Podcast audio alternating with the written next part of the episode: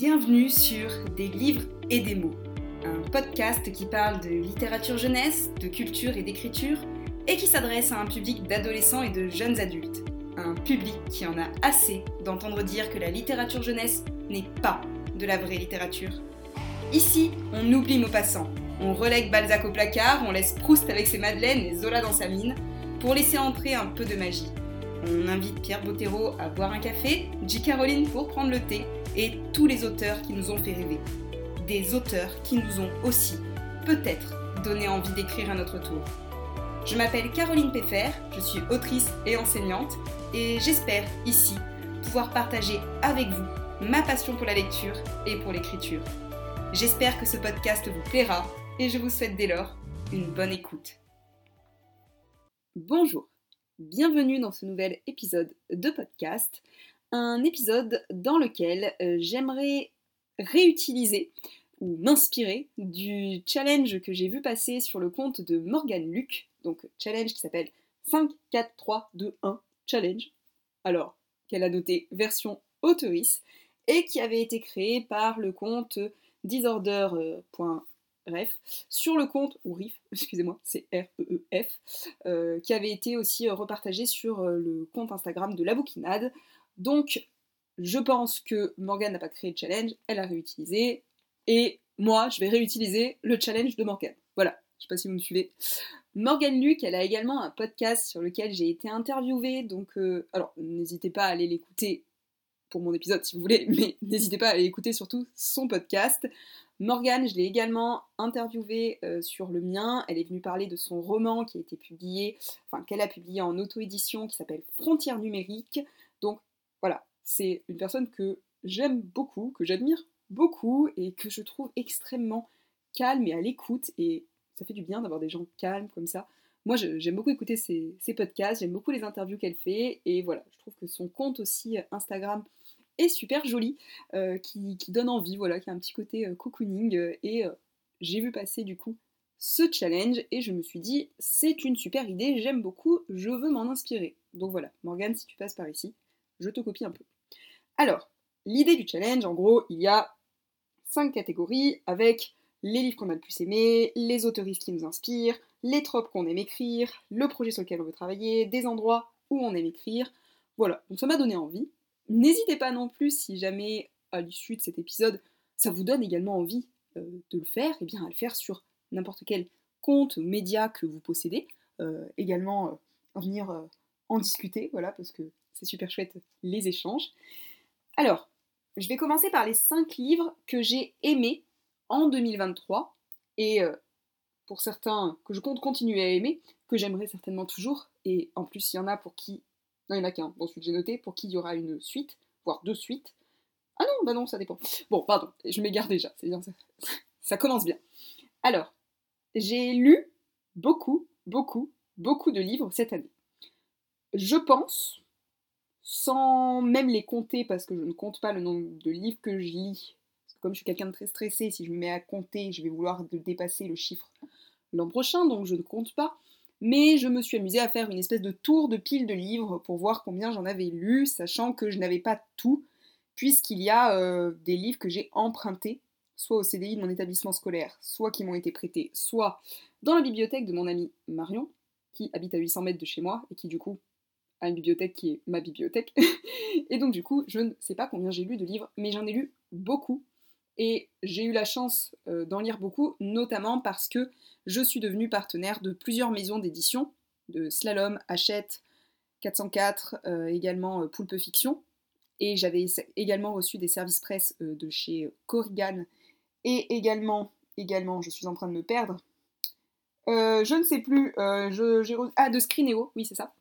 J'avais également reçu 2 services presse de Scrineo. Donc voilà, j'ai eu l'occasion de lire beaucoup, de faire des chroniques aussi, et je remercie les maisons d'édition qui m'ont fait confiance pour ça, parce que pour moi c'était un grand rêve de pouvoir faire des chroniques littéraires. Voilà, j'en suis très contente, et de pouvoir me plonger dans plein d'univers. Et parmi du coup ces livres, j'en ai choisi 5 qui ont été parmi mes préférés. Alors, on va commencer par Persona, que je mets en haut de la liste. Alors, je les classe pas dans le sens Lui, c'est le premier, les autres, c'est le dernier. Pour moi, les 5 que je cite sont à égalité. Mais Persona a quand même un côté très particulier pour moi. Alors, Persona, c'est un roman qui a été écrit par Yelena, qui est publié chez Hachette Romans et qui raconte l'histoire d'Andrea. Andrea qui est non-binaire, qui est surtout un personnage ultra tolérant, ultra ouvert, ultra gentil, comme il est rare de voir en littérature. Et j'aime beaucoup cet univers, déjà.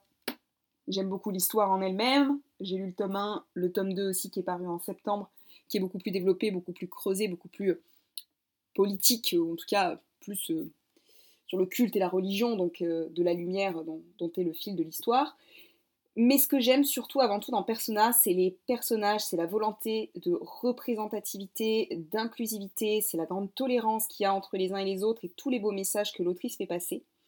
Et voilà, j'ai eu un gros coup de cœur pour les personnages de Persona qui m'inspirent au quotidien et que je suis très contente d'avoir rencontré et que je suis très contente que Yelena ait écrit. Et d'ailleurs, j'en profite, si jamais ce n'est pas fait, n'hésitez pas à aller écouter l'épisode de podcast que j'ai enregistré avec Yelena, où elle nous parle à la fois de ses sources d'inspiration historiques pour écrire Persona, ou également pour écrire Les Fleurs d'Opale, son autre roman, et où elle nous parle aussi de représentativité et de l'importance qu'elle avait de vouloir représenter justement une grande partie, voire toutes les communautés à l'intérieur de son roman. Donc ça, c'était mon petit coup de cœur des 5 lectures que j'ai choisies de vous parler. Ensuite, il y a Vis Savage Song, qui a été écrit par V.E. Schwab, qui est publié chez Lumen. C'est une duologie, mais j'ai moins aimé le tome 2. Je ne suis pas convaincue par le tome 2, mais j'ai beaucoup aimé le tome 1. J'ai énormément aimé le personnage d'Auguste. Donc, en fait, dans cet univers, il y a des monstres, les Sunai, les Korsai et les Malshai. Et ces monstres vivent au milieu des humains et ils sont dans une ville, en gros, qui est coupée en deux. Alors, les Korsai et les Malshai sont un peu des mélanges de vampires, si vous voulez. Et les Sunai, il y en a très peu, en fait, il n'y en a que 3. Et ils ont la particularité de se nourrir de l'âme des gens en utilisant la musique. Alors, c'est un roman qui m'a fascinée, déjà parce que j'ai adoré le personnage d'Auguste, qui en fait est un monstre, puisque il se nourrit quand même de l'âme des gens, mais qui refuse sa véritable nature, et tout le parallèle qu'il y avait entre le monstre qu'on croit être et celui qui est en réalité le monstre, parce que finalement on se rend compte dans l'histoire que les humains sont plus monstrueux que les monstres eux-mêmes, et surtout les Sunai, pour se nourrir de l'âme des gens, utilisent la musique, et il avait un violon, et je suis, vous allez le voir aussi dans un autre des livres que j'ai aimé, fortement impactée, et j'ai une forte tendance à tomber très amoureuse des garçons qui jouent du violon.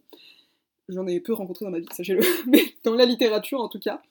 Et c'est vrai que cette histoire m'a beaucoup marquée. Cette histoire a aussi beaucoup influencé mon écriture, puisque c'est celle qui m'a donné envie, alors pas qu'elle, mais en partie, celle qui m'a donné envie d'écrire mon roman La Malédiction d'Adriane, ma fantaisie, où, alors moi il joue pas du violon, il joue de la flûte, mais bon, et où on a un roi qui est maudit et qui...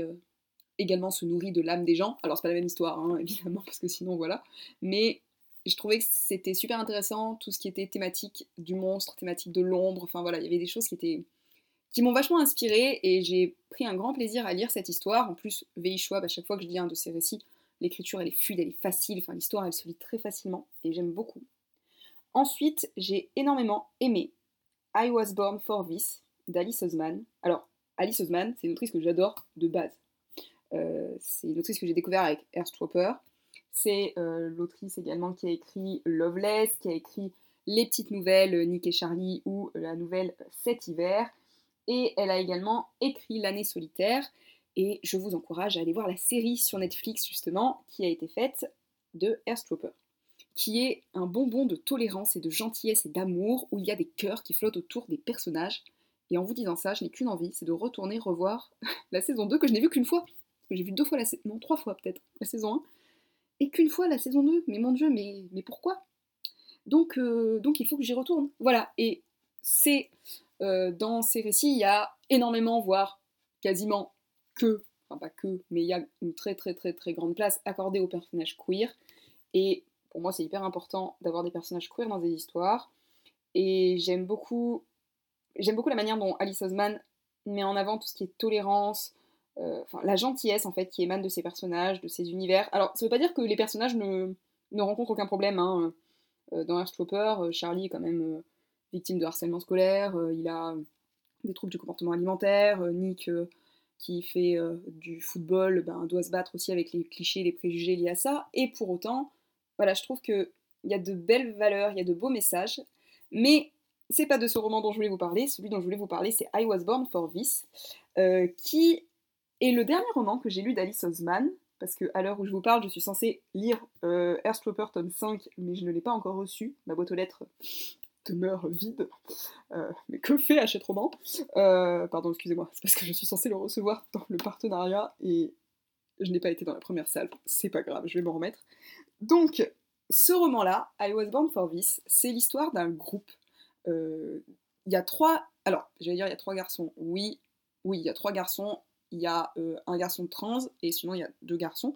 Et ils ont fondé un groupe de rock. Et ensuite, il y a un autre personnage qui, je crois qu'elle s'appelle Angel, qui est musulmane et qui est complètement fan de ce groupe. Et en fait, ce que j'ai aimé, alors au-delà du groupe, parce que j'aime beaucoup les histoires où il y a des groupes, je trouve que il y a une espèce de dynamique qui s'opère quand il y a plein de personnages comme ça, avec des amitiés très fortes et des groupes. Déjà, il y a l'amitié qui était mise en avant, que j'ai adorée. Il y a le personnage de Alistair, qui était mon... Alors, je vais pas dire que c'était mon chouchou, parce que Jimmy, c'était aussi mon chouchou. Alors, j'ai beaucoup aimé tous les personnages, en fait, de I Was Born For This. Mais je sais pas, il m'a fait vivre des émotions de fou, ce livre.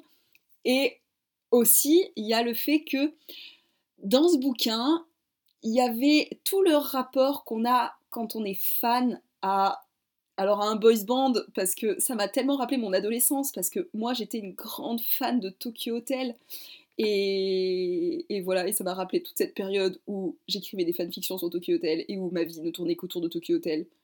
Bon, si ce n'est qu'elle tournait pas qu'autour de Tokyo Hotel en fait, parce que malheureusement mes amis détestaient, et j'étais la seule à aimer, et du coup j'avais trop honte d'aimer, donc du coup j'en parlais à personne, et j'en parlais essentiellement sur Skyblog, parce que j'avais des Skyblogs de fanfiction de Tokyo Hotel, et j'avais dit à mon père qu'il fallait qu'on aille au concert pour voir Tokyo Hotel, mais pour ma sœur, voilà, parce que c'était important pour elle. Ma sœur a dû aimer 2 mois peut-être, ma passion moi, a duré beaucoup plus longtemps, et j'ai rencontré aussi une amie via les fanfictions et via notre passion commune pour Tokyo Hotel, donc... Voilà, c'est un groupe qui m'a beaucoup marqué, et c'était quelque chose que j'étais super contente de retrouver dans une histoire, donc j'ai adoré ce roman. Ensuite, et ça a été le... Alors, c'est marrant parce que je lis pas de romance de base, juste romance, mais à la fin de l'année, j'ai lu Un automne pour te pardonner de Morgane Moncomble. Ah mais les amis, j'ai rencontré l'amour de ma vie. Vous voyez, les book boyfriends dont on n'arrête pas de parler sur Instagram, moi c'est Lou McAllister, et je vous parlais de violon juste avant, il joue du violon. Il y avait en plus la musique d'Arcane qui m'a tourné dans la tête pendant des semaines, et que j'écoute encore en boucle, parce qu'à un moment donné le personnage joue la musique d'Arcane au violon, et Lou déjà, il y avait une alchimie entre les personnages, et surtout, alors je n'avais jamais lu aucun livre de Morgane Moncomble, mais... il y avait des références intellectuelles, alors c'est pas intellectuel que je voulais dire, c'était culturel, littéraire, toutes des références à Oscar Wilde, il y avait toute la relation que Lou aussi avait avec son meilleur ami et amant Rory, il y avait toute l'enquête policière aussi qui s'était greffée dessus, qui donnait un petit côté à la Agatha Christie, et puis je sais pas, il y avait Lou, déjà ça s'appelle Lou. Alors, faut savoir aussi une chose, c'est que je suis pas toujours, je me considère, je vais pas dire... Voilà, je sais pas trop comment exprimer ça, mais je me considère pas forcément toujours comme une femme, je me considère pas comme un homme non plus, je sais pas si je pourrais affirmer que je suis non-binaire, en tout cas c'est un questionnement que je me pose, mais Lou, c'est un prénom aussi que j'aime, et je pense que que j'aimerais m'appeler Lou, vous voyez, c'est un prénom que j'utilise aussi parfois, voire beaucoup dans mes histoires, je m'en suis rendu compte, parce que la dernière fois j'ai dit, mais combien de fois j'avais un personnage qui s'appelait Lou, qui s'appelait Louise, j'en avais encore un qui s'appelait Louise, mais qu'on appelait Lou, je me suis dit, waouh, j'avais jamais vu ça, et dans un jeu de rôle qu'on joue aussi avec des amis, mon personnage, moi, je suis Lou, et du coup ça... Je me suis rendu compte que j'aime bien, quand les gens ils m'appellent, quand ils disent il au lieu de elle, et souvent moi aussi j'ai tendance à dire il quand je parle de moi au lieu de elle, c'est confus dans mon esprit ce que je suis en train de vous dire là, mais bref, je me recentre, Un automne pour te pardonner, de Morgane Moncomble. Voilà, ça a été la révélation de mon année de 2023, parce que vraiment, j'étais pas le public cible, je pense. Et j'étais là, oh mon Dieu, oh mon Dieu. Mais vraiment, je vous jure, j'ai fini le livre, je me suis dit, il faut que je le relise. Voilà, et puis j'ai vraiment beaucoup aimé la plume de l'autrice, j'ai vraiment beaucoup accroché. Donc j'ai hâte de découvrir du coup ces autres romances, parce que pour le coup, ça a été une découverte pour moi. Et je termine sur celui-là, sur le roman qui, je pense qu'aucun autre roman pourra égaler ce roman-là. En termes d'émotions qu'il m'a fait ressentir, en termes de pleurs que j'ai versés aussi, et ça me fait encore des émotions qui sont tellement fortes à chaque fois que j'y pense que vraiment, je ne regrette pas d'avoir lu ce livre autant que je regrette d'avoir lu ce livre. J'ai tellement pleuré, et il faut savoir quand même une chose, c'est que je ne suis pas une personne qui pleure. Je ne pleure pas... Enfin, alors, en fait, si, je retire ce que j'ai dit. J'ai pleuré toutes les larmes de mon corps pendant un an, quand j'étais malade, et... Ce qui fait qu'aujourd'hui, j'ai beaucoup de mal à pleurer. Parce qu'un jour, ma psy m'a dit « Bon, stop, c'est bon, on a fini de pleurer. » Et du coup, je me suis dit « Oui, c'est vrai, on a fini de pleurer. Là, je sais même plus comment j'ai encore des larmes dans mon corps. » Donc, je ne pleure pas trop. Et ce livre, mais je vous jure, c'était des hoquets de pleurs. J'étais allongée dans le canapé de mon père, parce que je gardais sa maison cet été, en train de me dire « Mais pourquoi j'ai lu ce livre, en fait ? Mais plus jamais je veux lire un livre comme ça. » Donc, ce livre, c'est « Dans notre univers, nous sommes infinis », qui est écrit par Sarah Spring. C'est une autrice allemande. Alors je pense qu'il y a aussi mon attrait très fort pour l'Allemagne, le fait qu'en plus l'histoire se passait à moitié en Écosse et en Bavière, donc je pense que ça aussi, voilà, c'est des lieux qui me tiennent très à cœur, surtout la Bavière. Et c'est une histoire mais, d'amour qui est tellement injuste, parce que vous avez un des personnages qui atteint un cancer incurable, et qui va mourir, c'est écrit dans le résumé, on le sait qu'il va mourir. Et qui pourtant, les deux personnages, quand ils se rendent compte, ils savent très bien qu'il y a peu de temps qu'il leur reste à vivre, et pourtant, ils vivent cette histoire. Et en fait, elle était mais tellement belle, tellement émouvante, et tellement... Pardon. Et elle était tellement triste. Et ça m'a vraiment brisé le cœur, en fait, cette histoire, parce qu'elle était tellement jolie. Et j'ai trouvé que c'était vraiment injuste, en fait. J'ai trouvé que c'était vraiment injuste qu'il décède. Et c'est une histoire d'amour, donc, entre deux garçons, Ansel et Émile, et qui partent, en fait, faire un road trip sur le temps qui reste à Émile à vivre. Et ce roman m'a... Ce roman, en fait, m'a fait écrire ma romance feel good d'été, Le plus beau Bretzel n'est pas une viennoiserie, parce que j'ai fini cette romance en me disant je ne veux pas qu'Émile meure, en fait. En fait, Le plus beau Bretzel n'est pas une viennoiserie est une fanfiction de Dans notre univers, nous sommes infinis. Voilà, parce que je ne pouvais pas supporter l'idée que ce personnage meure. Mais je vous jure, c'était infernal, en fait. C'était vital de le faire revivre. Et... Alors... J'ai tendance quand même à lire des romans très engagés ou des romans comme ça qui peuvent être des drames, hein. Mais bon, déjà j'ai du mal avec les livres qui parlent de maladies parce que c'était pas là, j'ai pas trouvé une instrumentalisation, j'ai pas trouvé j'ai vraiment trouvé une histoire d'amour, hein. J'ai pas trouvé que c'était faire du drame pour du drame, hein. J'ai vraiment trouvé que c'était d'un réalisme qui était très fort, mais voilà, j'ai terminé ce livre en me disant il faut plus jamais que je lise de livres où le personnage il meurt à la fin d'une maladie, en fait. C'est infernal pour moi, voilà, c'est infernal. Voilà, donc 17 minutes pour vous dire pour vous citer les 5 livres que j'ai aimés, mais vraiment, ça a été voilà, des montagnes russes émotionnelles, ces livres. Sinon, je passe du coup au 4e point du challenge. Enfin, 4e point, c'est dans l'autre sens, hein, c'est 5, 4, 3, 2, 1. Donc en fait, pour vous, c'est le 2e, pour moi, c'est le 4 si on part à l'envers. Le challenge, en fait, demande aussi à dire quels sont les 4 autoristes qui nous ont inspirés. Alors, j'ai cité 2 d'entre elles parmi les livres que j'ai lus cette année. Donc, il y a déjà Alice Oseman. Je vous en parlais avec Airstropper, avec I Was Born For This, parce que voilà, pour tout ce qu'elle véhicule, pour toutes les valeurs, pour toute la gentillesse, pour les personnages queer, pour... Voilà, parce que c'est Alice Oseman et parce que j'adore cette autrice.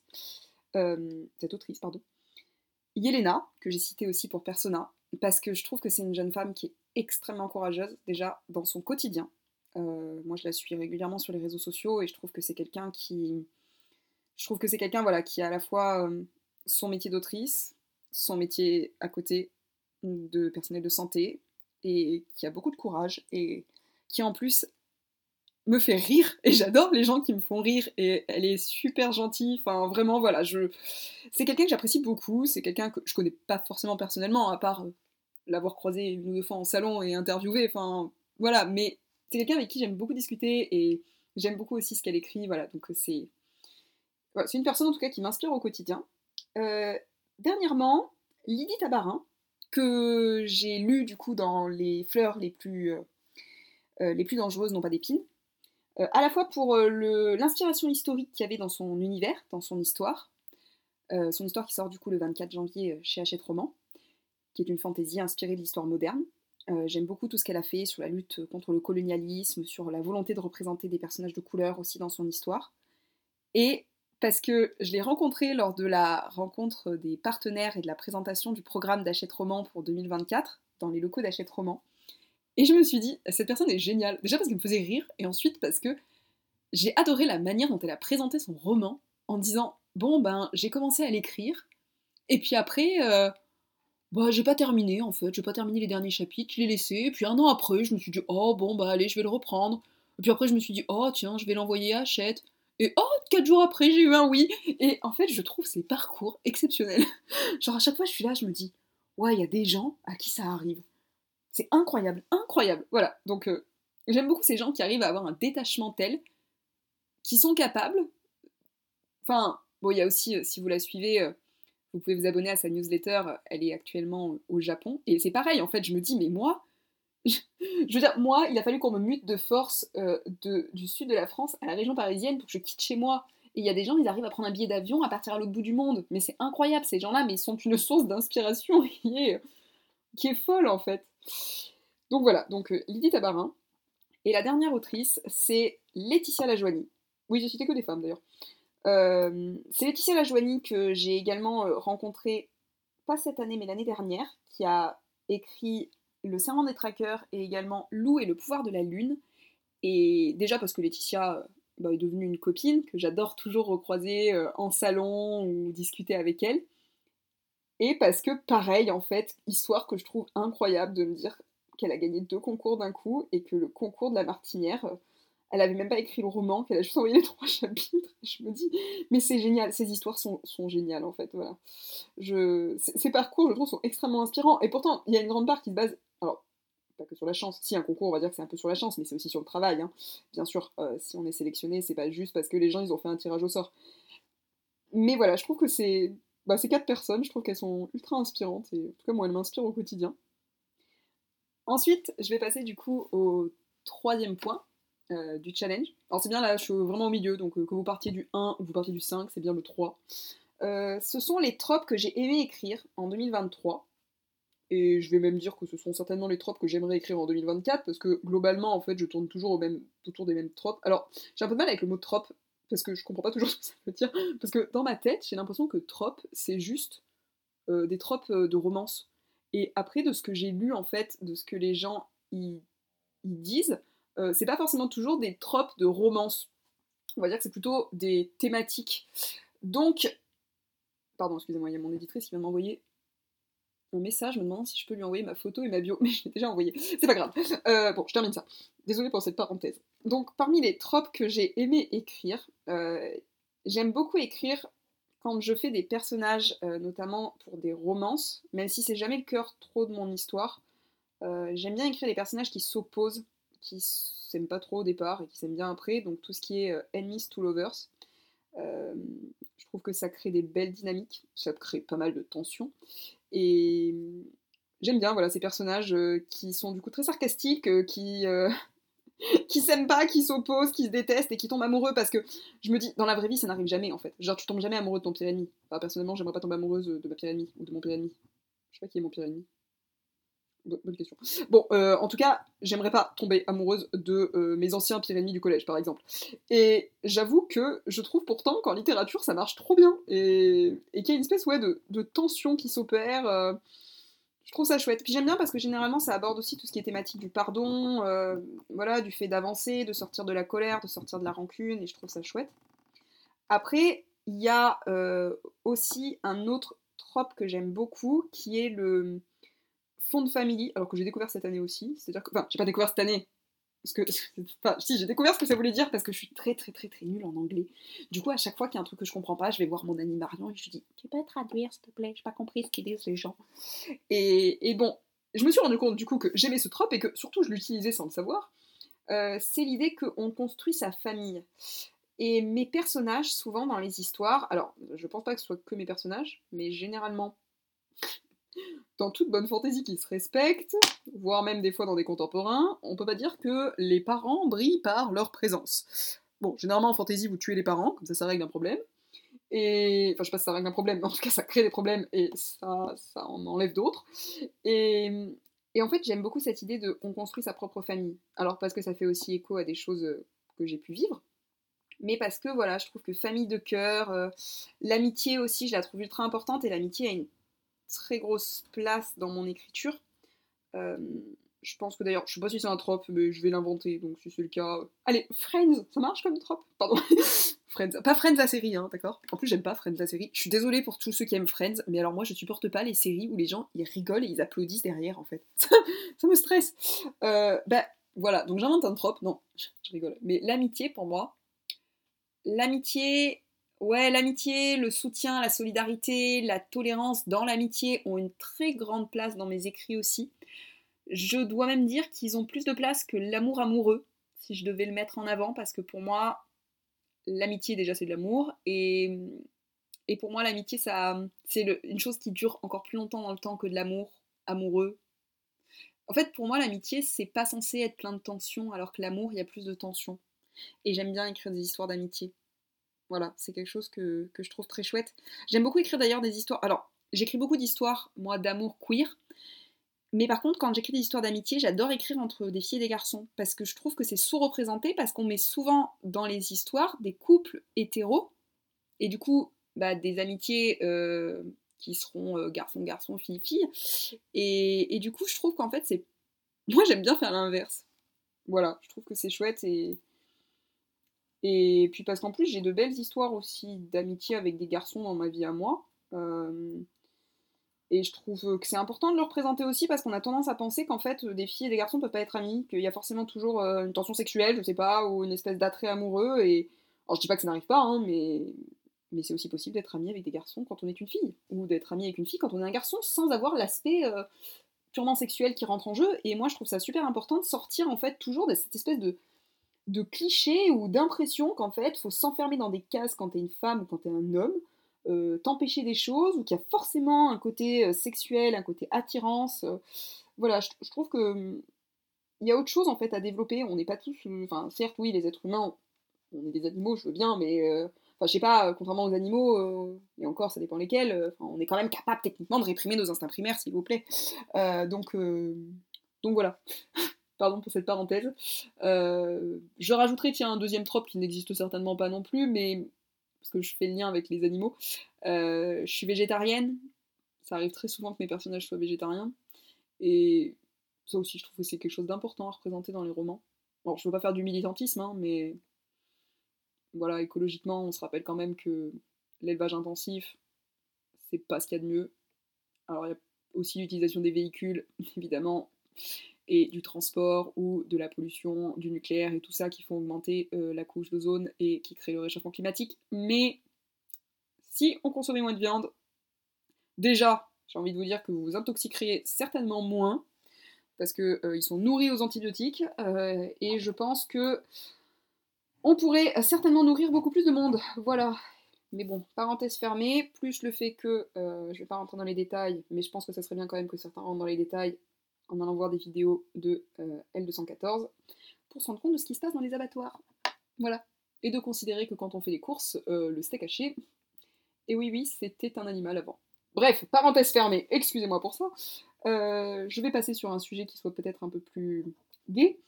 Donc qui sera du coup l'avant-dernier point. Deux endroits où j'aime écrire. Alors, je ne sais pas vraiment... Enfin, deux endroits où j'aime écrire.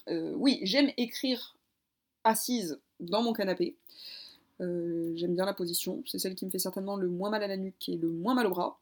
Et j'aime bien écrire debout également, j'ai découvert ça cette année.